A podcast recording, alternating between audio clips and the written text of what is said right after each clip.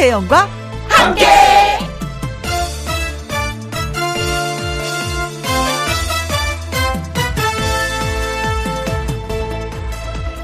오늘의 제목 설표라는 친구 재미있는 동물 얘기를 들었습니다. 설표라는 동물인데요. 거의 모든 사진에서 설표는 자기 꼬리를 입에 물고 있습니다. 왜 그러냐면 입술이 시려서 그런 거래요.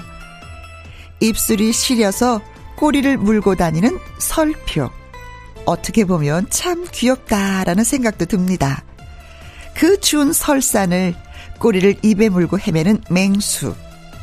그런데요, 겨울에 임하는 우리의 자세도 그런 것 같습니다. 남 보기에 어떻든 내가 그렇게 하는 게 좋으면 그렇게 하는 거죠, 뭐. 설표 얘기로 시작한 토요일 오후, 이렇든 저렇든 각자의 방식으로 우리의 겨울은 깊어만 가고 있습니다. 2020년 12월 19일 토요일, 김혜영과 함께 출발합니다. KBS 1라디오 매일 오후 2시부터 4시까지 누구랑 함께 김혜영과 함께 어 12월 19일 토요일 오늘의 첫 곡은 사랑과 평화의 겨울바다였습니다. 김혜영과 함께 토요일 1부 가수 신성 씨와 사연 창고 열어보려고 합니다. 주중에 소개해드리지 못했던 사연들 그리고 홈페이지에 올려주신 사연들 잘 전달해 드리도록 할게요. 저는 잠시 광고 듣고 오겠습니다. 김혜영과 함께 양수경입니다. 당신은 어디 있나요?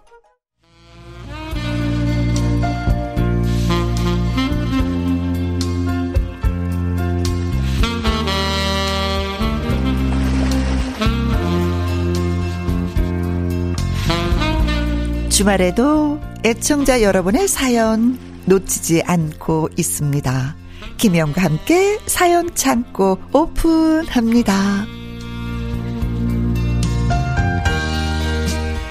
건조한 겨울철이지만 스튜디오 안을 촉촉하게 채워주는 남자 가습기 voice 가수 신성 씨를 모셨습니다.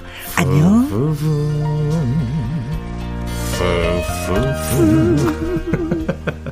반갑습니다. 안녕하세요. 오늘도 촉촉하게 아 가습기를 뿌리는 남자 아 가습 가습 가습 사연남 신성 인사드립니다.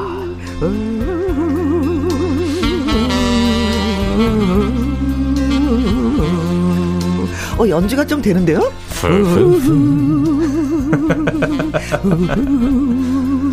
저번 주에요. 오늘도 굉장히 감정이 풍부하시네요.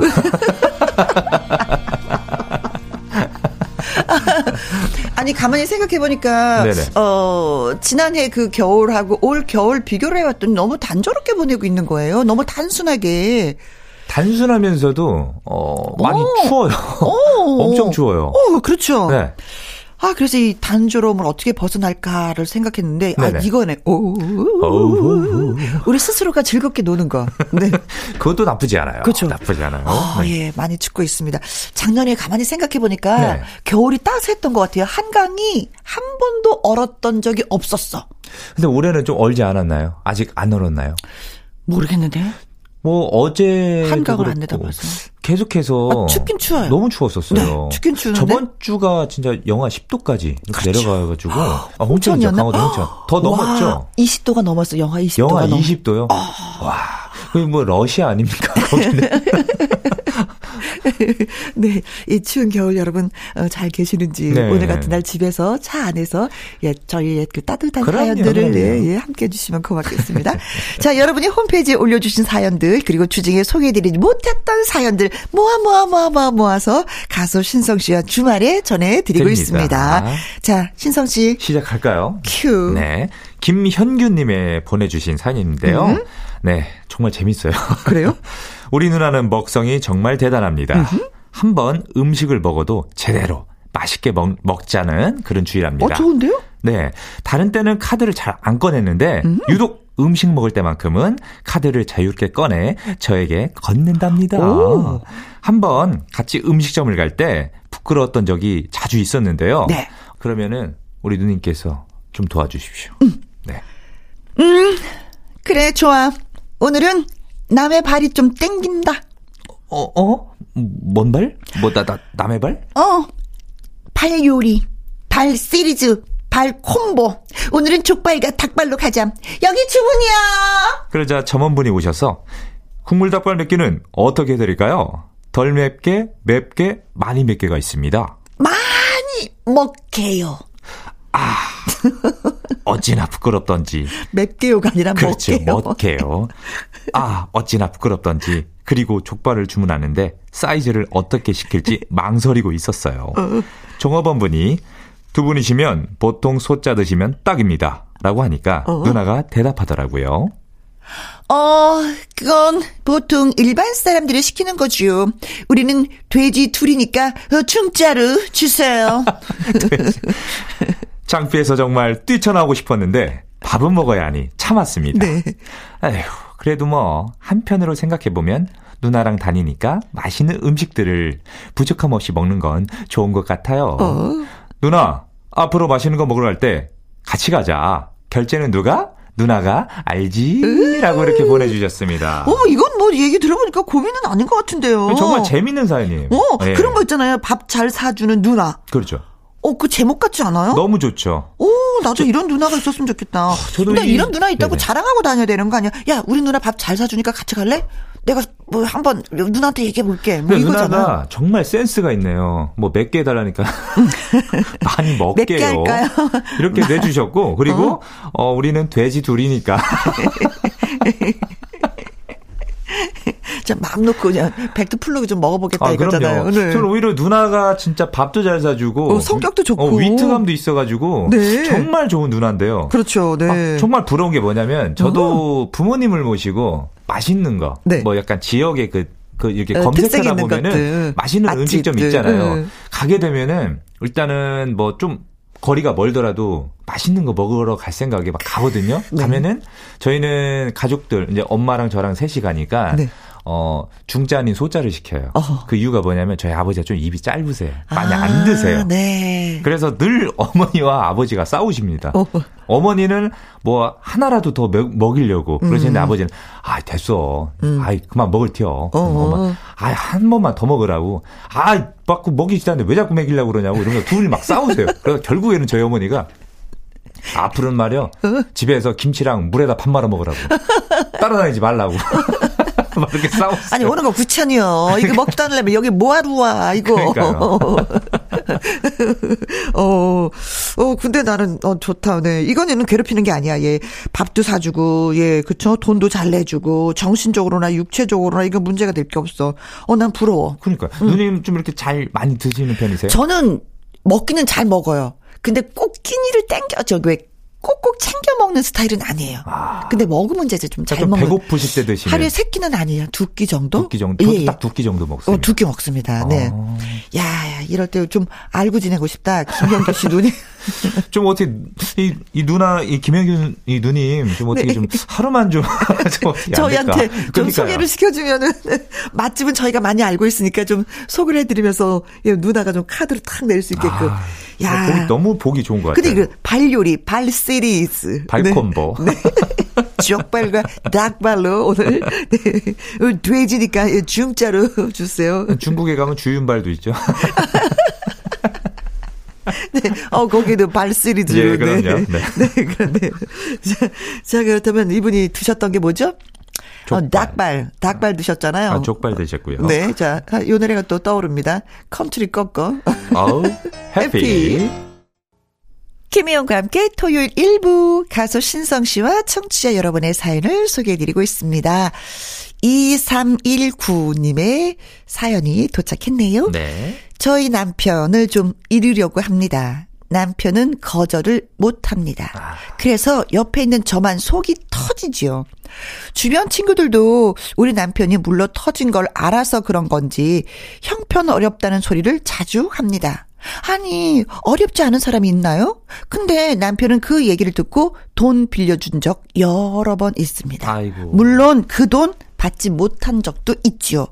또 길을 가다가 도를 아십니까? 하는 사람이 붙잡으면 그걸 누가 뭐 서서 다 듣나요? 그런데 우리 남편 그 자리에 서서 다 들어줍니다. 바빠서 가야 하는데 이 말을 못해서 아 네네 아 예 그렇죠 아 예 그럼요 그럼요 하고 맞장구를 쳐주고 있습니다. 아이고.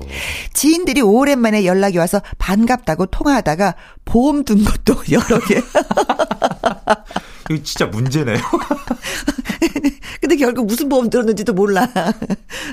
본인도 피곤하면서 어머님이 부르시면 네 하고 꾹 참고 달려가는 것까지. 이건 착한 게 아니라 답답한 거 맞죠? 제발 싫어, 안 돼, no라고 말 좀 해. 이렇게 말해도 잘 고쳐지지 않는 우리 남편.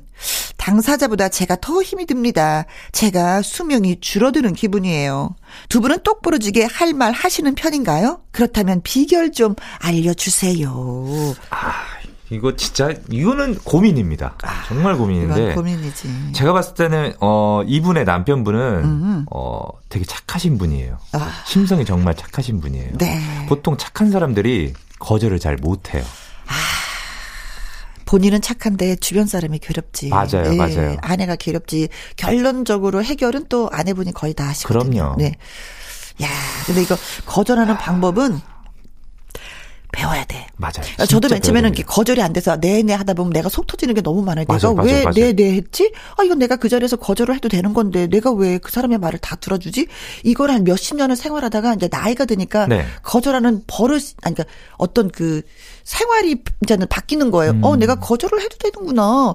내가 거절을 해도 저 사람이 뭐라고 하지 않는구나라는 걸 나중에 알았어요. 저도 그랬거든요. 어. 저도 사람들이 부탁하잖아요. 네. 거절을 못 했어요. 음. 그래서 늘 어 알았어 해 놓고도 저 혼자 혼자 막 계속 막 끙끙 앓는 거예요. 막, 어. 아, 내가 왜 내라고 했지? 아, 이게 나 이렇게 바보 같지? 그러니까 난감한 이런 부탁도 계속 들어주다 보니까, 네. 아, 지금은 제가 많이 바꿨습니다. 음. 어, 처음에 욕을 먹더라도 네. 차라리 처음에 거절하는 게 좋거든요. 맞아요. 이게 받아놓고 이게 또 고민하고 나중에 어 정말 미안한데 음, 음, 음. 내가 이렇게 돼서 이런 사정도 이게 더 그 사람한테 어 그럼 처음부터 거절을 하지. 이게 맨 처음에는 네, 좀 약간 아쟤 왜 저래? 하고 서운해할 수 있어요. 네. 그러나 나중에 가면 그게 이득이야. 당연하죠. 아, 쟤는 당연하죠. 뭐든지 다 들어주는 사람이 아니야. 라고 생각을 하는데, 네. 우리의 2319님은, 어, 저분은 뭐든지 다 들어주는 그렇죠. 분이야. 난 산타가 아닌데, 그걸 어떻게 다 들어줘. 그러면서 모든 사람이 자꾸 뭔가를 자꾸 자꾸 부탁을 하게 되는 거예요. 남편분이 완전 예스맨이네요. 어, 신성은 안 되니까 어, 신성은 뭐 해도 잘 안 되니까 혜영이한테 해보자. 걔는 다 하니까 이게 된다고. 맞아요, 맞아요. 이게 된다고. 그래서 조금 남편분에게 좀 해주고 싶은 말은 뭐냐면 음. 어 결혼하기 전에는 뭐 계속 이 그러니까 이 성격을 계속 가지고 이렇게 오신 거잖아요. 네. 결혼을 했기 때문에 또 아내분이 있기 때문에 네. 좀 성격을 고치셔야 됩니다. 이거는 네. 왜냐하면은 진짜 이 아내분이 굉장히 힘들어요. 아, 정말 힘든 거예요. 네. 근데 당연히 이제 부탁 다 들어줄 필요 없어요. 그럼요. 그건 내 몫이 아니야. 네. 들어줄 건 되는 거야. 네, 들어줄 건 들어주되 아닌 거에 대해서는 좀 거절할 줄 알아야. 네, 네, 네. 그래야 조금 예. 네. 그렇습니다. 그리고 이제 연습이 좀 필요해요. 거절하는 맞아요. 연습. 내가 못 하는데 어떻게? 그러면은 하는 거예요. 어, 연습장에 써봐. 그렇죠. 뭘 부탁 좀, 아, 죄송합니다. 제가요, 그게 좀 잘 상황이 안 될 것 같아요. 연습을 해서, 메모를 해서 읽어요, 계속. 연습을 하는 거야. 그리고 거울을 보고, 또 연습을 하고, 아, 죄송해요. 미안해서 어떡하지? 제가 그것까지는 해결을 할 수가 없는 상황인데? 라는 그 연습을 반복하다 보면은 나중에 내게 돼버려요. 그리고 우선은 거절을 할때 음. 상대방의 눈빛을 음, 음. 한 3초 이상 쳐다보시면 안 돼요. 3초가 음. 넘어가잖아요? 아, 그, 아, 네, 또 이렇게 되니까. 좀 짧게 쳐다보셔야 됩니다. 네. 자, 하다 보면 네. 자, 거절이 익숙해지고 그것으로 네. 인해서 내가 또 편안함을 느낄 수가 있습니다. 당연하죠. 근데 이건 연습이 필요해. 근데 또 이분은 또 이렇게 그러니까 남편분은 계속 이렇게 살아오셔 가지고 근데 사실은 네. 이게 막 내가 남이 부탁을 해서 그걸 들어주면 예. 내가 마음이 편할 수도 있어. 맞아요. 근데 그건 편한 게 아니야. 어떤 면에서 너무 말 들어주잖아. 네. 사람들이 날 호구로 봐. 맞아요. 진짜 맞습니다. 그거 있다? 네. 그래서 어쩌다가 안 들어주면, 어? 네 그럴 수가 있어? 너, 어, 너 변했어? 너 그럼 안 되지? 뭐 이런 것도 있거든요. 이런 말도 있지 않습니까? 호의가 계속되면 그게 걸린 줄 안다고. 아. 이런 말도 있듯이, 네. 음. 좀 남편분이 좀 지금 만약 라디오를 듣고 계신다면은 네. 어 일단은 아까 누님 말한 것처럼 음음. 좀 연습장에 쓰면서 음. 거절한 법을 조금 연습하셔야 돼요. 그래요. 근데 네. 이게 처음에 거절 딱 한 번 하잖아요. 음. 그럼 또 속으로 그래요. 아, 내가 너무 어떡하지? 이런 어, 마음을 갖는데 저 사람을 어떻게 보지? 다음에 네. 그럴 필요 없어. 이런 마음을 계속 단련을 시키셔야 돼요. 그렇죠. 그래야 네. 이게 나중에는 거절해도 그 마음이 없어지고. 맞아. 네. 나한테 부탁한 사람 내가 부탁하면 들어주냐? 그것도 아니에요. 아니에요. 절대 그게 아니야. 그럼. 세상은 그렇지가 않아. 그래서 어 정말 이 남편분에게 어울리는 노래가 선곡이 됐습니다. 어떤 노래냐면은 네. 김상배 안 돼요. 안 돼. 자 커피 한 잔 사주실래요? 안, 안 돼요. 안, 안 돼. 돼. 김혜영과 함께 토요일 일부 사연 창고 오픈. 여러분의 이야기와 신청곡 배달해 드리고 있습니다. 와, 익명을 요청하신 분의 사연이에요. 그렇죠. 이번에 익명입니다. 네. 오랜만입니다. 음. 네. 안녕하세요. 라디오를 듣다가 다른 사람들도 나 같은 고민이 있을까 궁금해서 사연을 보냅니다. 음. 제 마음은 그게 아닌데 자꾸 주변 사람들한테 화풀이를 해요. 음. 차라리 저를 화나게 한 사람한테 참지 않고 다 풀어버리면 괜찮을 텐데 그 앞에선 아무 소리도 못 하고 있다가 아. 망친 기분을 꼭 제 친구들 혹은 가족들한테 풀게 된다고 할까요?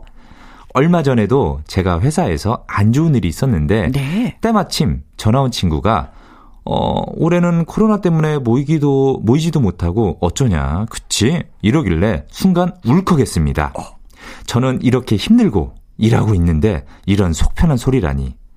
나 지금 바쁜데 꼭 지금 아무 요건 없는데 전화를 해야 되겠어? 어, 어. 지금 다 일하는 시간이잖아. 전화 끊어. 저도 모르게 톡 쏘아붙이고 말았습니다. 괜히 안부를 물어보려 전화했다가 그 친구는 영문도 모르고 저한테 당한 거죠. 그렇죠. 잠깐의 순간이 지나면 남는 건 후회뿐입니다. 대체 왜, 왜, 왜, 왜 그랬을까? 음. 주변 사람들을 저를 잘 아니까.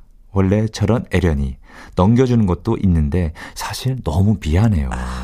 이런 성격을 내년에는 고쳐볼 수 있을까요? 아, 고쳐야지. 100% 예, 고쳐야죠. 네, 고쳐야지. 네. 어, 주변 사람들 뭐 저런 애니까 라고 이해한다고 하지만 어느 순간 이해하기 싫을 때가 있어. 맞아요. 아, 뭐야. 내가 뭐 쟤한테 잘못한 것도 없고 친구라는 이유로 내가 계속 쟤한테 이런 말을 들어야 되는 거야? 어, 그래. 뭐 인간 다이어트. 그래. 뭐 줄이자 전화번호 지울 수 그런 거 있을 수 있어요. 맞아요, 맞아요. 네. 아 근데 이 사연을 보다 보면 저도 이제 전에 어, 조금 어. 이런 성격이 저도 좀 있었어요. 그러니까 앞에서 못 하고 음. 이제 친구들 혹은 이제 가족들한테 그러니까 편한 사람들한테 아 진짜 짜증난다. 네. 뭐 이런 일이 있었는데 막 이렇게 얘기하다 보면은 나중에 내 친구들이 야, 그 짜증나는 거왜 나한테 얘기하는데? 뭐 이렇게 어. 얘기를 한단 말이죠. 아니, 얘기를 네. 할수 있는데 화풀이를 하는 게 문제잖아요. 네. 이분은 지금 화풀이를 한 거잖아요. 그러니까 처음에는 그쵸? 이야기하다시 얘기를 하는데 음, 음. 이제 그 감정이 올라오면서 그걸 이렇게 친구한테 약간 화내듯이 얘기를 어. 하니까 아, 근데 친... 아, 친구 입장에서는 네. 어, 야 만나지 못해서 어떻게 우리 보고 싶은 적 어, 보고 싶은 거잖아. 우린 봐야 되잖아. 이런 느낌으로 그렇죠. 했는데 네. 나 지금 바쁜데 용건 없는 이런 얘기를 꼭 해야 돼? 그렇죠. 그렇죠. 어, 끊어. 이거는 나중에 노래 제목이 생각나네. 울면서 후회하네. 이거 이게 된다고 친구가 그렇죠. 떠날 수 있는 거거든요. 네. 아, 그렇다면 이 화를 어떻게 풀어야 되나, 왜? 그래서 저도 좀 많이 바꿨죠. 네. 그래서 스트레스를 좀 푸는 방법이 네. 저는 가수라는 직업을 참 잘 선택한 것 같아요. 아, 그래요? 노래를 하면 네, 풀려요? 노래하다 보면 풀려요. 어. 그리고 운동하면서도 풀리고. 네. 그래서 어 진짜 힘들고 이런 음. 일이 있을 때어 가끔 가다가 행사가 잡힐 때 있잖아요. 음. 무대에 올라가서 노래를 하다 보면은 기분이 좋아져요. 그래서 와 참 내가 이 직업은 그렇죠. 참잘 택했구나. 음. 약간 이럴 때도 있습니다. 누구로 네. 인해서 받은 화가 네. 나로 인해서 끝나야지 이 화가 또 다른 사람한테 전달되는 맞아요. 건 바람직하지 않기 때문에 네. 그럼 이분은 화를 어떻게 풀어야 되느냐. 이게 좀 문제가 될 수도 있겠네요. 그렇죠. 노래를 하든지 네. 운동을 하든지 네. 아니면 화풀이를 한 나한테 나 나를 힘들게 한 그 사람하고 대판 싸워버리든지. 근데 그거는 되게 안 좋은 행동이거든요. 왜냐하면 자칫 잘못하면 주변에 있는 진짜 나를 믿어주는 사람이 네? 이게 이제 떨어질 수가 있는 거거든요. 어. 네. 근데 그 사회생활 하는 데 있어서 100% 모든 사람들이 나를 다 좋아할 수는 당연하죠. 네. 호불호가 있죠. 네. 네. 그래서 몇 명은 나를 싫어한다는 걸 내가 인정을 해야지 돼. 그렇죠. 대신에 더 많은 사람이 나를 좋아하고 있어. 네가 나 싫어해. 나도 너 싫어해. 맞아. 그냥 앞에서 좀 너까지 나를 안 좋아해도 돼. 이런 마음으로 좀 더 강해져야 되지 않을까라는 생각을 해봅니다. 음, 화풀이는 나의 친한 사람한테 절대 no. 이분도 조금 약간 연습이 좀 필요할 것 같아요. 그러니까 어떤 연습이? 예를 들어서 상대방이 화나게 하잖아요. 음, 음. 그러면 가서 싸우는 게 아니고 음, 음. 어좀 참다가 네. 도저히 이건 아니다 싶으면은 음, 음. 가가지고 이제 따로 보는 거죠. 사람들 앞에 있는데 말고 다른 데 어. 해가지고 뭐 차 한 잔, 뭐 커피를 한 잔 뽑아주면서 마시면서 혹시 제가 뭐 잘못했습니까? 내가 어. 너한테 뭐 잘못했니? 어. 좀 있으면 좀 우리 풀자. 어. 이렇게 해서 하는 것도 굉장히 좋은 방법이거든요. 음. 저도 그러니까 직장 다녔을 때 어. 아, 유독 자꾸 저만 미워하는 것 같은 음, 그런 어, 기분이 들어가지고 계속 저한테만 막 화, 막 그러니까 그 저기 뭐야 불합리한다고 생각할 정도로 좀 누군가가 늘 저를 계속 야단치는 거예요. 어. 그래서 나중에는 제가 물어봤어요. 어. 음, 나중에 혹시 제가 뭐 잘못했습니까? 그랬더니 잘못한 건 없는데 네가 더 열심히 해라. 이런 생각으로 한 거라.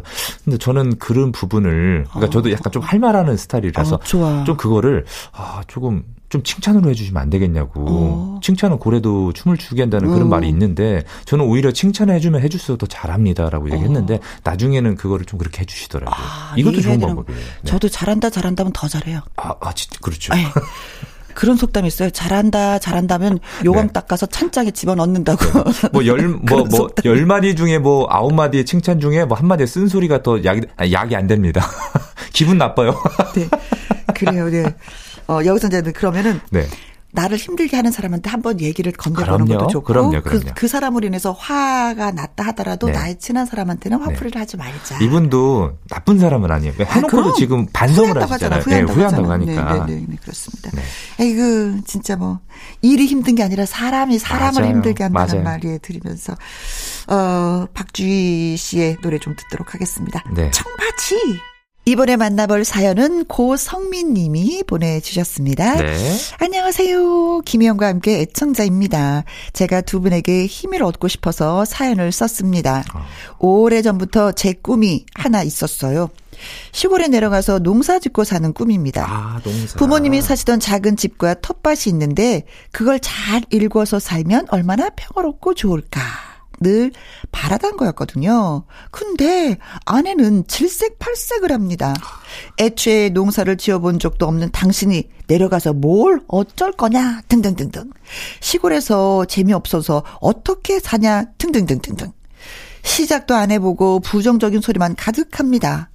아니, 처음부터 잘하는 사람이 어디 있겠어요. 차근차근 배워 나가다 보면 되는 거죠. 안 그렇습니까? 아, 그렇죠. 저도 네. 제가 직접 주도해서 벼 농사나 작물을 읽어본 적은 없지만 부모님 도와드린 세월 무시 못합니다. 알 건 다 알고 있습니다. 음. 2021년에는 꿈을 현실로 만들고 싶어요. 저 잘할 수 있겠죠? 파이팅 좀 해주십시오. 아, 귀농을 원하시는 분이시네요. 아, 네. 네. 근데 우선은 제가 이분께 조금 말씀드릴 게 뭐냐면 네. 진짜 나는 농사를 꼭 져야겠다. 음. 농사만이 살 길이다. 이런 결심이 섰을 때는 내려가시는 게 좋은데 네. 아, 그냥 내려가 농사 한번 져볼까? 이런 마음이시면 안 내려가시는 게. 근데 이분은 네, 네. 크게 농사를 짓고 싶은 생각이 없는 게 뭐냐면 집과 네네. 텃밭밖에 없어요. 아. 텃밭을 가꾸면서 사는 거예요. 아 그러니까 지금 도시를 살고 계시니까 네. 시골에 내려가셔서 그냥 예예예. 예, 예, 예. 음. 근데 지금 와이프분께서는 예. 어찌됐든 그 도시화가 되셨잖아요. 음. 그러니까 막 집 앞에만 나가면 뭐 백화점이 있든 뭐를 하든 뭐 대중교통도 많고 음. 다닐 곳도 많고 또 지인들도 많잖아요. 네. 그렇기 때문에 당장 내려간다라는 거에 대해서는 어떻게 보면 당황스러우실 수도 있는 거예요. 음. 네. 근데 또 남편분은 어 일단은 뭐 보면 고향에 그런 좀 향수가 좀 그리울 그렇지. 때도 있고 그래서 이렇게 내려가신다는 건데 어이 부분은 조금 와이프분과 좀 이거 상의를 잘 하셔야 되는 겁니다. 네.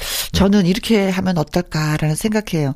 시골에서 사셨던 분들은 시골을 너무 좋아해. 네. 저도 마찬가지예요. 음. 저도 시골에서 살아가, 살아라 하면 저는 시골에서 살 수 있어요. 텃밭을 가꾸면서 제가 너무 좋아하니까. 네네. 근데 애 아빠는 또 그게 아니에요. 이럴 때는 저는 집도 있어, 텃밭도 있어. 그러면은 남편분이 먼저 내려가서 지내시는 거예요. 음, 먼저 어, 내려가세요. 네네네. 네. 내려서 지내시고 주말 부부로 사셔도 상관이 없지 않을까. 음. 저는 그렇게 생각하거든요. 어, 그것도 괜찮은 방법인 네네네네. 네. 뭐 살림살이 조금 좀 나눠서. 네. 어, 저는 괜찮을 것 같아요. 그럼 남편도 행복하고 아내도 행복하고 그리고 뭐 주말에 만나서 아이들과 뭐 여행 굳이 뭐 어디 갈 필요 없이 네. 남편 있는 시골집에 가서 밥 한번 맛있게도 먹고 아, 고기도 구워 먹고 떡밥 갖고 뜨면서 뭐 상추 뜯어서 또 서울로 갖고 오고 도시로 맞아요, 갖고 맞아요. 오고 이런 거 어떨까라는 생각을 해봅니다. 그래서 그모 어, 좋지 뭐, 서, 예. 뭐 도시에도 집 있고 시골에도 집 있고 너무 부럽네 아, 그렇게 사주시면. 그러니까 모 프로그램에 이제 그 뭐 어 나는 뭐 자연 뭐 그런 프로가 있잖아요. 네. 그것도 보면은 이제 남편분들께서 약간 그 조금 시골에서 좋은 네. 공기를 마시고 음. 그러니까 이런 로망이 있으신 분들이 그 보면은 이제 집은 따로 사세요. 있고 네. 내려오셔 가지고 이렇게 생활을 하시잖아요. 네. 그런 것도 보면서 보시면 어, 우선은 좀 자연인 이런 분들을 보면은 음. 얼굴이 굉장히 그 행복해 보이세요. 그렇죠. 네 네네. 네. 나이가 들면 들수록 이상하게 또 이게 시골이 좋아요. 고향이 좋아요. 맞아요. 예, 향수가 있어요. 근데 저는 그럼 아, 마음이 편안하고 네. 왜뭐 평화를 찾을 것 같은 그런 거 진짜 있거든요. 저는 이제 시골을 살아봤잖아요. 네. 근데 지금 서울을 올라오다 보니까 너무 좋아요. 근데 나이가 들면 네. 다시 그쵸, 내려가고 싶 내려가고 싶은 생각이 듭니다. 두 분 난 그렇게 하면 어떨까? 예. 네. 그럼 그, 집이 두 채야. wow. 일단 고성민님, 뭐 우리 어, 혜영 누님 말씀 들으셨죠? 어. 먼저 한번 내려가셔서 어, 네. 경험을 해보시는 게 가장 좋은 방법인 것 같습니다. 그렇습니다. 네. 네. 자. 이분들이 이제 잘 되길 바라면서 네. 음, 사랑의 금메달을 좀 띄워드리도록 하겠습니다. 이 노래 누구 노래? 금메달 줄 거야 신성입니다. 네. 자, 사랑의 금메달 들으면서 신성 씨하고 또 인사 나누도록 하겠습니다. 네. 오늘도 수고 많이 하셨어요. 네. 네. KBS 2라디오 김혜영과 함께 1부 마무리할 시간이 또 돌아왔습니다. 오늘 사연 소개되셨던 김현규님, 2319님, 익명사연자분, 그리고 고성민님에게 피자 교환권 보내드리도록 하겠습니다. 자, 2부에는요, 아주 특별한 초대석이 또 마련됩니다. 현철의 봉선화 연정, 사랑의 이름표, 남진의 둥지, 송대관의 네 박자. 진짜 수많은 국민 애창곡을 탄생시킨 히트 작사, 작곡가 김동찬님을 또 모시려고 합니다. 기대해 주시고요. 1부 마무리 곡은 이 노래입니다. 어떤 노래냐? 한경애의 예시인의 노래입니다. 2부로 돌아올게요.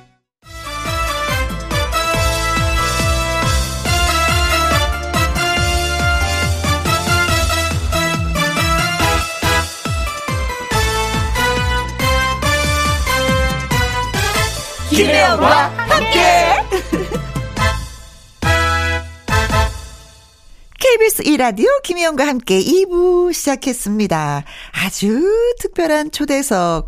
우리네 인생 노래를 만든 작사, 작곡가 김동찬님과 함께 합니다. 좋은 노래는 물론 곡에 담긴 재미있는 에피소드까지 기대해 주셔도 돼요. 어, 이 노래 듣고 와서 바로 만나보도록 하죠. 김동찬 작사, 박현진 작곡, 현철의 봉선화 연정. 김혜영과 함께.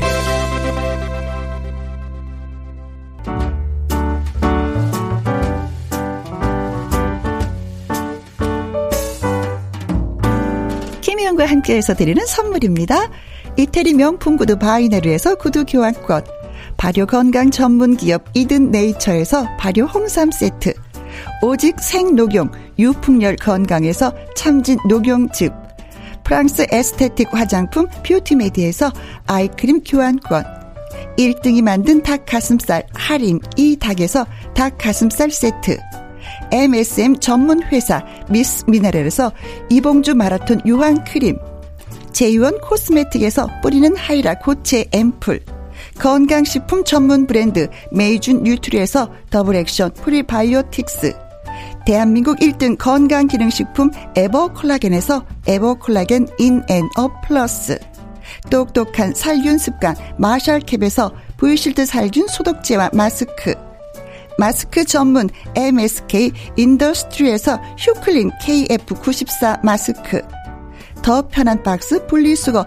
파운틴에서 분리수거 도구, 퍼거슨이 만든 건강생활 브랜드 일상닥터에서 이메가 EPA, 주식회사 비엔에서 정직하고 건강한 리얼 참눈이, 일동 코스메틱 브랜드 퍼스트랩에서 미백주름 기능성 프로바이오틱 세럼, 다운 ENL에서 모로코 프리미엄 식용 아르간 오일, 아르간 디오르, 상쾌한 아침 전략 페이펄에서 세계 선택 RU21, 나주 레인보우팜에서 나주쌀로 만든 현미 쌀국수, 그리고 여러분이 문자로 받으실 커피, 치킨, 피자, 교환권 등등등 선물도 보내드립니다.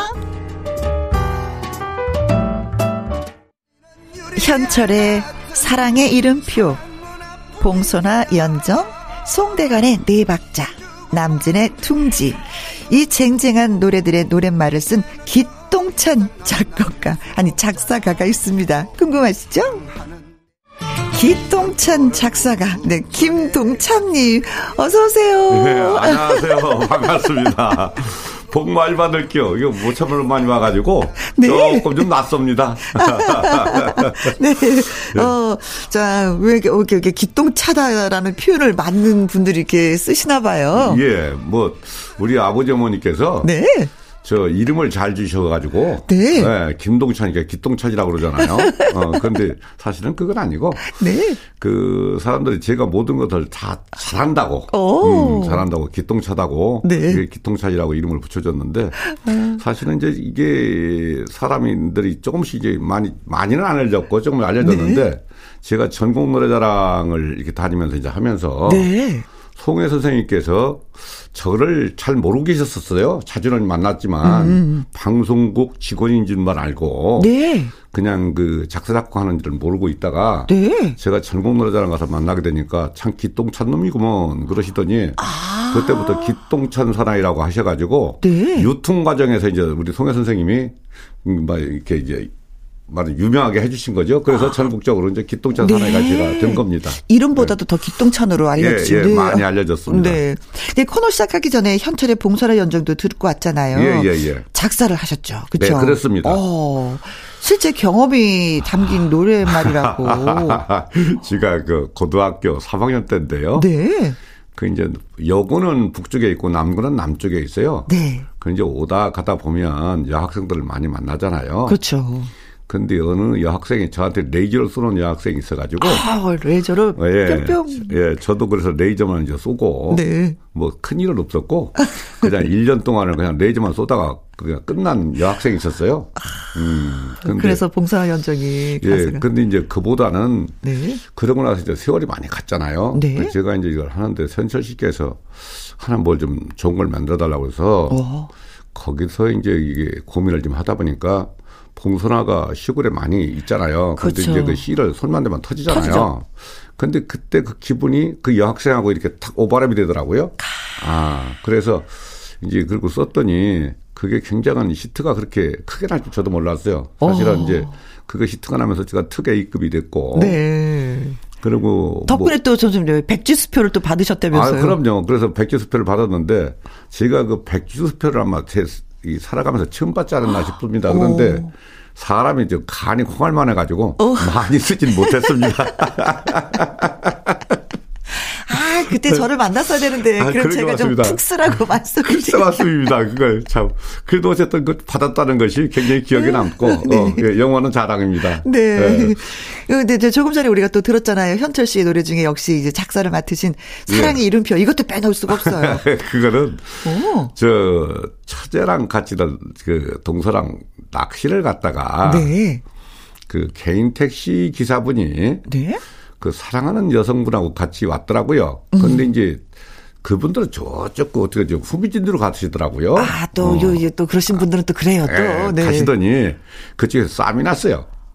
아, 말다툼이 났는데 여성분이 그럼 나는 뭐야? 좀 죄송하지만 뭐 몸도 주고 정도 주고 마음도 주고 사랑도 주고 다 줬는데 그럼 나는 뭐야? 그러면 어. 남자는 뭐라고 뭐라고 해요. 네. 그래 잘안 들려. 그런데 그 싸우니까 집사람이 좀 창피스러우니까 어. 아이, 저런 여자들 때문에 여자들 욕먹인다고 할 말이 하더라고요. 네. 근데 지가 그때 또 저도 모르게 툭 나온 소리가 니나 자리야. 네 가슴팩에다가 내 이름표 제대로 붙이면 저런 일 없다. 이제 그러고 났는데 어. 얼마 있다가 이제 그 현철 씨가 뭐 곡을 하나 보내왔어요. 네. 곡을 하나 보내왔는데 보니까 또 두둔두둔 또 군가도가 그또 그래서 네. 이걸 뭐라고 붙이나. 그리고 고민을 하다가 그 생각에 턱 떠오르더라고요. 네. 그래서 이제 이 이름표를 붙여 내 가슴 해보니까 참 괜찮아요. 어. 그래서 그걸 만들었더니 현철 씨께서 보더니 동찬 씨, 어. 내가 지금 나이가 몇인데 이름표 붙이고 다녀 생겼나? 이제 그랬습니다. 이런 게그 사모님께서 보시더니 가사만 좋고만 그런다고 어. 하시라고 그래서 했는데 한 네 번째 헷갈렸어요. 네. 음, 네. 좀 창피스럽다고 그런데 그게 이제 시톡이 뭐냐 날라면 이상하게 나는 거예요. 음. 그 타이틀곡이 별로 반응이 안 오니까 네. 다른 사람들이 그 네 번째 가니까 이름표 좋더만 그래가지고 아. 이제 그래서 그걸 피아를 하기 시작하고 게 대박이 나서 그게 이제 선거 로고송이나 아 이게 타이틀곡은 아니었네요. 아, 밑에 깔렸어요. 네 번째 깔렸어요. 네. 그래서 그게 이제 그 선거 로고송이나 아니면 뭐 영화나 음흠. 광고 이런 데 많이 써서 굉장히 그 제가 봉선적으로 집 한 채를 샀다면 네. 이거는 한반채 정도 사지 않았나. 어, 낚시터에서의 한 커플이 싸우는 걸 보고 탄생이 그렇죠. 예, 예, 그렇습니다. 어, 낚시터에서 영감을 얻으셨네요. 예, 네. 그렇습니다. 예. 자, 이번에 저희가 이제 들어볼 노래는 남진의 둥지인데 네. 아, 이 노래를 만든 차태일 작곡가를 위해서 직접 중매를 서셨다. 나한테 중매 그럼 성공하신 겁니까? 아, 그럼요. 이 친구가 그 나이가 40이 들어 장가도 못 가고 있더라고요. 어허. 어, 그래서 이제 우리 KBS에 우리 방에 네? 행정직으로 있는 업무직이죠. 업무직으로 있는 이제 여, 여, 여직원이 있어서 네. 그 여직원하고 제가 좀 다리를 놨죠. 아. 어, 다리를 놔가지고 어, 이게 좀 소개를 시켰는데 지지부진한 거예요. 음. 그래서 이제 남자한테 가서 야, 뭐, 그, 저, 그, 여, 그, 뭐야, 우리 여직원은 막, 그 굉장히, 맞으면 이렇게 좀, 네 전화를 기다리고 있더만. 어. 내가 그러고 있냐. 그래. 바빠서 그래. 바쁜 게, 뭐, 장가 가는 게 제일 바쁘지. 지금 그게 바쁘냐. 이제. 어. 그러고 이제, 우리 직원한테는 그 퇴근 시간에 잠깐 들려서, 뭐, 밥 좀 사달라고, 소주 좀 사달라고 하면, 아, 이게 봐라. 이제. 아, 중무 역할 진짜 잘하셨네. 예.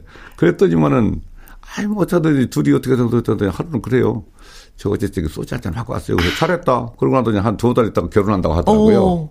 그래서 결혼을 하게 돼서 네. 제가 이제 그 뭐라 그럴까요? 그 이제 둘이 둥지 틀고 잘 살라고 싸우지 말고 잘 살라고 거기에서 둥지 예 그래서 이제 그걸 만드는 겁니다. 아, 그게 네. 그랬더니 그게 그다음 그게 히트가 또 크게 날 줄 몰랐죠. 그래서 근데 이 노래는 예. 처음부터 예. 히트를 했었어요, 그렇죠? 아니에요. 아니에요? 아니에요. 어, 그게 그랬어요? 그게 이제 우리 남진 씨께서 그때 어, 대한 가수협회 그 회장 회장을 하셨었어요. 네. 초대 네. 회장을 하실 때고 바쁘기도 했지만 사실 이제 취입을 끝내놓고서는 별로 그렇게 그랬었는데 음, 아 그러셨구나. 1월 1일 날 그 양반이 마침 일본에 가 계셨었어요. 일본에 가 계셔서 일본에서 방송을 한번 위성 방송으로 한번 여기를 한번 나와서 노래를 한 적이 있어요. 네. 그때부터 알려지기 시작한 거예요. 아. 네, 그래서 그 그럼 알려... 곡을 써놓은 지 몇 년 만에 이게? 아니, 아니요. 곡을 쓰고서는 이제 얼마 있다가. 있다가. 아, 네. 있다가. 예, 예, 예. 그런데 그게 서서히 서서히 올라와가지고 그냥 이렇게 오랫동안 이게 2002년도 제가 나온 걸로 알거든요. 근데 지금도 진짜 뭐. 지금도 뭐 예. 여전히. 그리고 뭐 지금 참 돈, 이게 아마 돈돈 얘기해서 죄송한데 이 저작권 인세가 아마 지금 제가 이게 제일 많이 나오는 곡이 아닌가 아이고. 싶습니다. 예, 예, 예, 예, 예.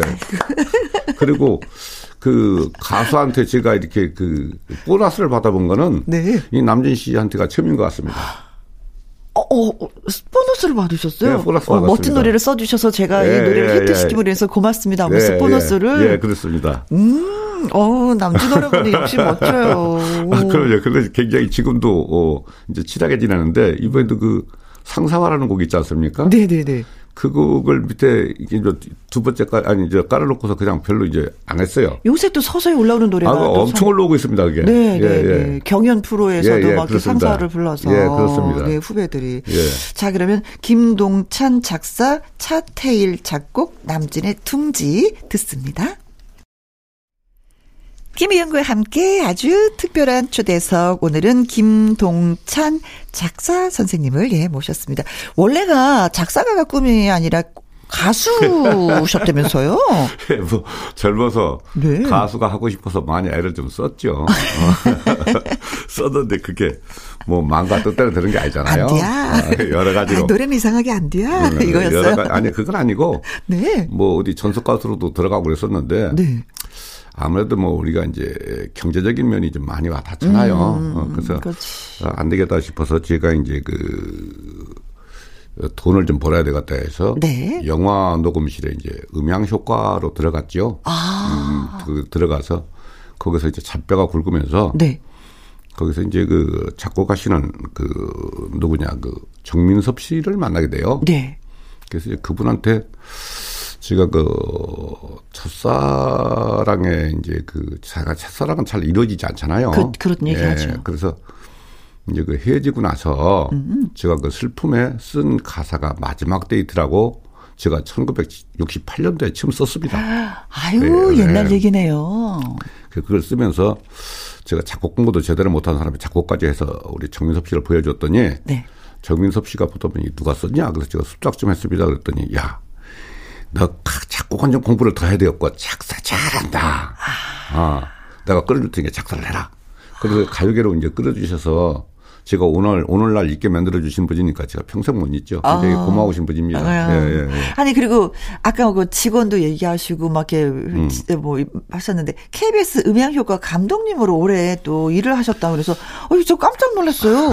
아니 우리 작가님이 글을 써 주셨는데 지금 그 용의 눈물, 네. 왕건, 예. 첫사랑, 예. 전설의 고향 등등등등. 예. 아, 뭐 많죠. 뭐 목욕탕집 남자들, 사랑을 어? 위하여, 뭐 야, 젊은이의 양지, 장희빈 엄청 많습니다. 제가 다, 다 우리가, 했습니다. 우리가 눈으로 다 봤던 드라마인데. 예, 제가 다 했습니다. 오, 어. 그러셨구나. 예, 예. 어, 저는 그냥 단순하게 그냥, 아, 왜, 이게 작사가라고 생각했는데 그게 아니었네요. 어, 그래서 그. 오, 진짜 우리 가까이 계셨네요. 그, 저분들도 우리 그, 이제 그, PD분들이 더러. 네. 특별한 걸뭐 부탁을 하면, 저희가 그, 효과도 네? 해 뜨는 소리 뭐, 개미들이 서로 주고받는 소리라든지 네? 뭐 오징어 소리라든지 이런 그 특수 효과가 많이 많이 있습니다. 땅이 이 지구가 돌아가는 소리 이런 것들이 많이 있습니다. 어 저희 김영과 함께해서 가끔 그런 필요하거든요. 어, 그래서 이제 그걸 옛날에 제가 편집을 해서 주어서 네. PD분들이 상도 타고 뭐 그랬던 기억이 있습니다. 아. 예. 예. 예, 예, 예. 다시 한번더 부탁을 드리네.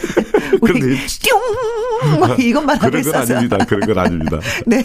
자, 이번에 들어볼 노래는 송대관의 네 박자입니다. 예. 어, 원래 이 곡 제목이 뭐 네 박자가 아니었다고? 원래 선생님. 뽕짝이었습니다. 아, 제목이 뽕짝? 예, 예. 그게 뽕짝, 어, 뽕짝, 네, 이런다고. 그래서, 예, 그래서 이제 그 왜냐하면 우리 네 박자라는 게 우리 심장 뛰는 소리하고 똑같습니다. 음. 그러니까 우리 그래서 편안함이 어, 우리 이제 트로트라는 것이 어떻게 보면 우리 삶이고 애환이거든요. 네. 그래서 우리 삶은 뭐냐 심장 소리잖아요. 음흠. 그래서 쿵짝쿵짝 하고 맞, 맞다고 보는 거거든요. 근데 어쨌든 이걸 만들게 된 것은 우리 그 high class라고 하시는 분들이 그 시절만 해도 우리 가요하는 사람들을 조금 밑으로 봤습니다. 음. 같이 안, 안 어울리려고 하고. 맞아, 그런 시절이 있었죠. 예, 예. 근데 그분들하고 이제 서로 이제 이렇게 노는 자리를 같이 놀아보면 네. 결국은 그분들도 사람이더라고요. 그래서 니나나 똑같은 사람인데 뭐 그렇게 폼 잡냐. 네. 그런 의미에서 이제 그거를 어떤 면에서 반항적인 거죠. 이제 그걸 이제 썼고 그리고 그 시절에 또 이제 그 뭐라 그럴까요? 저희가 좀 어려웠어요. 그때 그것도 마치 어려울 때예요. 그래서 네. 그리고 이게 이제 우리가 마디를 보면 한 마디 한 마디 이렇게 이제 그 저것이 네 박자 네 박자에서 끊어가잖아요. 네, 그게 네. 결국은 우리가 살아가면서 한 곡에 곡에 그러니까 음. 10년 달을 강사집을 한다 그러니까 한 곡이 넘기고 그렇지 한 곡이 넘기고 한 곡이 넘기고 살아가 그래서 아홉 곡에가 아홉 수가 넘기기가 쉽다고 어렵다 고 그러잖아요. 그래서 그런 걸 생각해서 우리네 인생의 비교를 한 겁니다. 예. 그래요, 예. 예. 자, 그럼 김동찬 작사, 박현진 작곡, 송대간의 네 박자 듣겠습니다. 송대간의 네 박자, 예, 잘 듣고 왔습니다. 어, 작사하실 때 진짜 영감을 얻으시려면 많이 다니셔야 되겠다라는 생각을 했었어요. 네, 경험도 많아야 되는 거고, 낚시터 가서 부부 싸우는 것도 좀 가만히 지켜보셔야 될 것 같고. 이제 공선화가 어. 떻게 터지는지도 보고.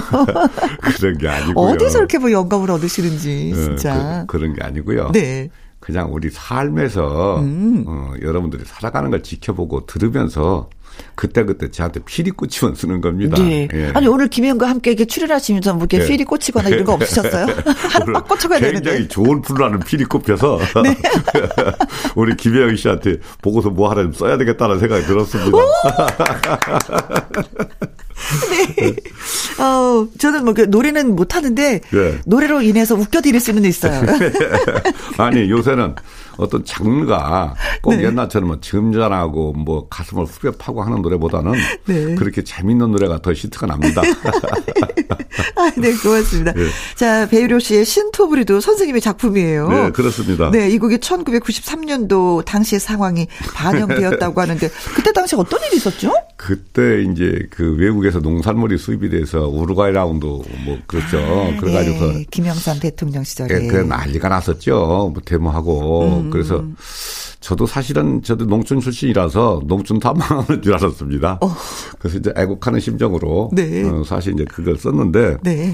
그 베이로 씨가 처음에 이제 같은 고향이에요. 고향인데 아. 선배 좀 살려달라고 부여 와서 부여. 예. 네. 그래서 이제 그러면서 요새 이런 신투브리를 좀 썼으면 어떻겠냐 그래서 좋지. 어. 그래서 이제 신투브리라는 걸 쓰는데 사실은 신인들이 대중들한테 빨리 어필되려면 노래가 밑에서 올라가는 것보다는 치고 내려오는 것이 좀 빨리 빨리 들어갑니다. 그래서 당연하죠. 이제 그래서 어 그걸 연구를 하다 보니까 너는 누구냐 나는 누구냐 음. 뭐 이런 식으로 해서 이제 썼어요. 네.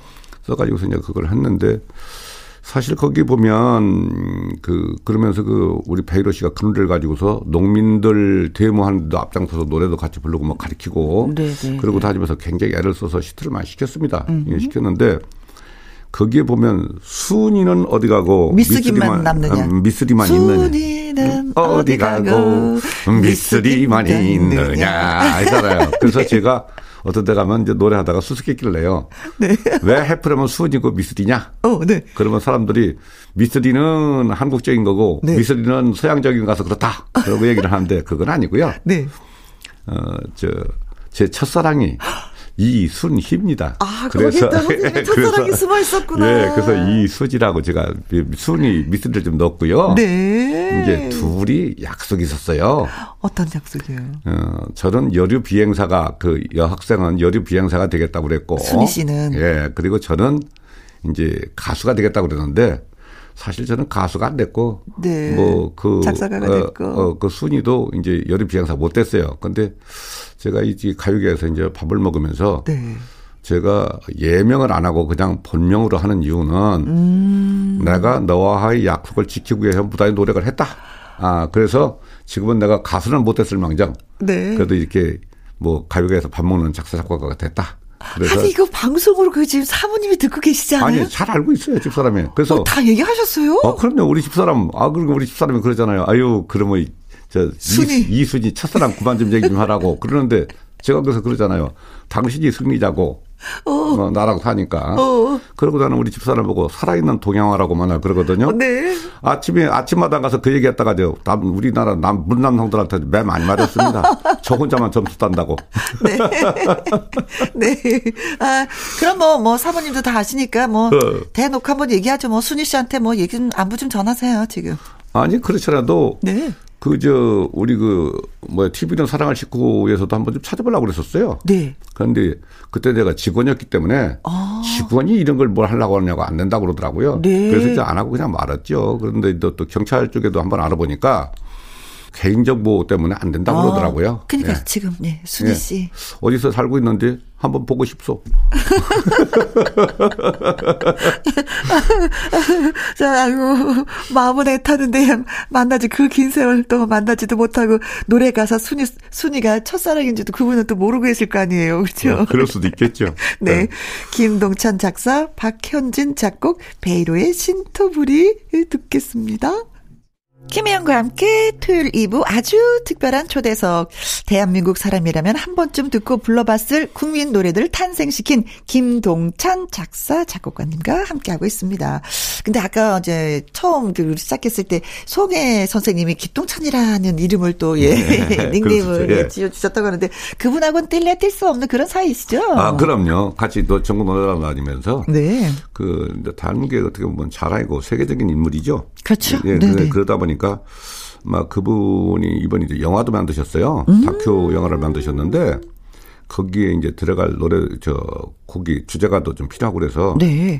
또 그분의 고향을 굉장히 또 그리워하는 아, 그런 그럼요. 것이 있어서 제가 내 고향 갈 때까지라는 네. 그런 곡을 하나 써가지고 선생님이 취입을 하셔서 네. 어 근데 그 영화가 사실 그 코로나 19 때문에 뭐 개봉을 못하고. 아, 촬영은 다 마쳤는데 네, 다 개봉을 그리고 못하는 부산 영화제는 출품을 했었고요. 네. 그러고서 이제 곧 뭐 저걸 하지 않을까. 그래서 3월 달에 뭐 시사회를 하고 발표를 한다고 그러더라고요. 음. 아니, 참 시사회가 아니라 발표를 한다고 발표. 그러더라고요. 개봉, 아, 발표가 아니라 개봉. 네. 네 개봉을 한다고 개봉 그러더라고요. 박두. 예, 예, 예. 여러분들 많이 봐주세요. 예. 자, 그럼 영화 속에서의 그 불렀던 그 노래죠, 이게. 예, 주제가가 되는 거죠, 그러면. 예, 그렇습니다. 네, 예. 네. 내 고향 갈 때까지 송해. 김동찬 작사, 작곡입니다. 송혜 선생님의 내 고향 갈 때까지 예 들었습니다. 자 이제 계속해서 소개를 좀 받아야 되는데 어 김bun칼 씨 노래 예, 예. 달래강이요? 예, 그 어? 충주시에 있는 건데요. 아, 어, 거기 그 충주 시장님께서 당선이 되시고 나서 네. 자기가 선거를 다니다 보니까 음. 안동역이 너무 시트가 많이 나니까 안동인지 충주인지를 잘 모르겠다고. 네. 그 하나 뭘 좀 만들어 달라고 전화가 왔더라고요. 네. 그래서 그 알았다고 그래서 이제 달라강을 만들었는데 사실 거기는 이제 그 그러니까 그 남매 간에 음. 어, 그 화전민을 일구 먹고 살던 남매의 그 얘기인데요. 네. 비 오는 날 이렇게 이제 비를 흠뻑 맞았는데 음. 그 장성한 누님의 그것이 이제 옛날에 입 옷을 별로 많이 못 입었잖아요. 그렇죠. 그러니까 이제 뭐그 보였던 모양이에요. 음. 그러니까 이제 그 동생이 좀 뭐 안 좋은 생각이 들었던데, 음. 그래서 제가 이놈 때문에 굉장히 이제 그 나 때문에 큰 내가 큰 죄를 질 뻔했다. 아. 어, 그래가지고 본인이 자살을 합니다. 그래서 그 누나가 야 이놈아 단란해 보지 단란해 보지 해가지고서 흘린 눈물이 달래강이 됐다는 그런 사연이 있습니다. 아, 야사가 그, 있습니다. 그, 야사. 그 강에 대한 예, 야사가. 야사. 예. 그래서 그 야사를 중심으로 해서 쓴 것이 달래강입니다. 네. 예, 예. 아강 이름은 진짜 있는 거예요. 예, 달래강이라는. 예, 있습니다. 예. 네, 네. 어떻게 보면 지역 노래가 또 되겠네요. 예, 그렇죠. 예, 예, 예. 음, 음, 음, 네. 자, 그럼 김동찬 작사 작곡 김국한의 달래강 듣겠습니다. 김국한의 달래강 듣고 왔습니다. 요즘에 네. 저는 그 아유 작곡 하시는 분들이 너무 신나겠다라는 아. 생각을 해요. 왜냐면 네. 트롯 열풍이잖아요. 아 예. 트롯이 다시 막 사랑을 받았습니다. 그 예. 비결이 뭐라고 생각하세요? 음, 글쎄요. 제가 보기에는 그동안 어. 이제 트롯이 많이 좀 이렇게 그 침체되어 있었죠. 있었죠. 그래서 우리가 뼛속 깊이 어떻게 보면은 그 트로트들이 이렇게 자리 잡고 있고 음. 파라살 같이 있었는데 그걸 너무 눌러놓고 있다 보니까 네. 어떤 돌파구가 생기니까 그냥 터져나온 것이 아닌가 화산이 아, 네. 폭발하듯이 네. 예 그래서 모든 분들이 지금 좋아하고 또 좋은 가수들이 많이 탄생하지 않는가 그렇게 음, 생각이 듭니다. 네. 예. 저는 이게 트로트 하면 진짜 막 연세가 지긋하신 분들이 그래 아이고 내 삶을 얘기하는 것 같아. 앙 예. 좋아 좋아 하고 예. 듣는다라고 생각했는데 요즘에 10대부터 예. 아니 뭐 6세 7세까지 이 트로트를 좋아. 전국 노래자랑 가보면 뭐 다섯 살들하고 세 살들하고 있더라고요. 어 그래요 선생님 다섯 예. 살도 트로트를 예, 불러요 올라와서. 그러더라고요. 예. 동요를 불러 이거 옛날 얘기예요 이제는 그죠? 예, 동요를 불러야 된다는 거. 네 그렇습니다. 네. 자, 이번에는 어떤 노래를 또 골라주시겠어요? 어, 나태주 씨한테 곡을 주셨어요? 예. 음. 그, 남바원 코리아라고. 음.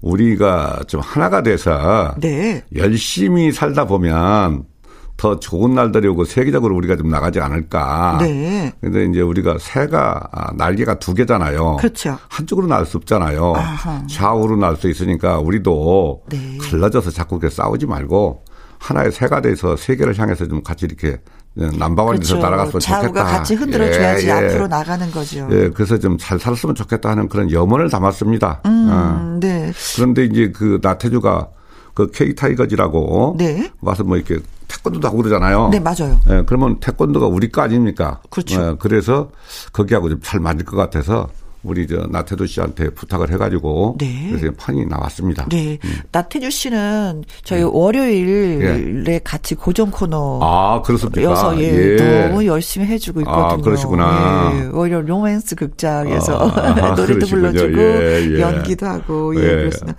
하여튼 나태주 씨를 또 이쁘게 봐주셨구나. 자 그럼 김동찬 작사 작곡 나태주의 넘버원 코리아 듣고 오겠습니다. 아주 특별한 초대석 어느덧 마무리할 시간이 들어왔어요. 이때 되면 항상 아쉬운 것 같아요, 선생님. 네. 네. 아쉽네요. 자, 네. 네. 음악 인생 50년이 넘으셨잖아요. 네. 여전히 그래도 목표가 있으실 것 같아. 네. 꿈이 뭔지. 글쎄요, 우리 국민들한테 힘이 되고 네. 내가 좀 보탬이 되는 그런 사람이 되고 그런 노래를 만들었으면 하는 항상 바람입니다. 아. 예. 아유, 이쯤 되면 내가 좀 편히 쉬어야지라고 하실 수도 있는데도 그래도 끊임없이 나를 더, 예, 발전시키기 위해서 나로 인해서 또 많은 사람들이 행복했으면 하는 마음에 예. 예. 도전 도전 도전하시는 거 너무 멋있어요. 예, 고맙습니다. 자 마지막으로 저희한테 추천해 주신 곡이 현숙의 엄마 아빠 사랑합니다. 어, 이 노래는 최신곡이 예 그렇습니다. 예, 예. 예 얼마 되지 않은 따끈따끈한 신곡이잖아요. 그렇죠. 그 현숙 씨가 그 효녀라고 그러잖아요. 네. 그런데 그런 노래가 지금까지 하나도 없어서 음흠. 제가 한번 만들어 봤습니다. 네, 예. 그래요. 자, 어떻게 이 노래가 만들어졌는지 한번 예, 가사를 또 예, 의미하면서 좀 들어보도록 하겠습니다. 예. 오늘 나와주셔서 너무 고맙습니다. 예, 감사합니다. 네. 자, 오늘 끝곡으로는 현숙의 엄마 아빠 사랑합니다. 입니다. 저는 내일 오후 2시에 다시 오도록 하죠. 지금까지 누구랑 함께, 김혜영과 함께.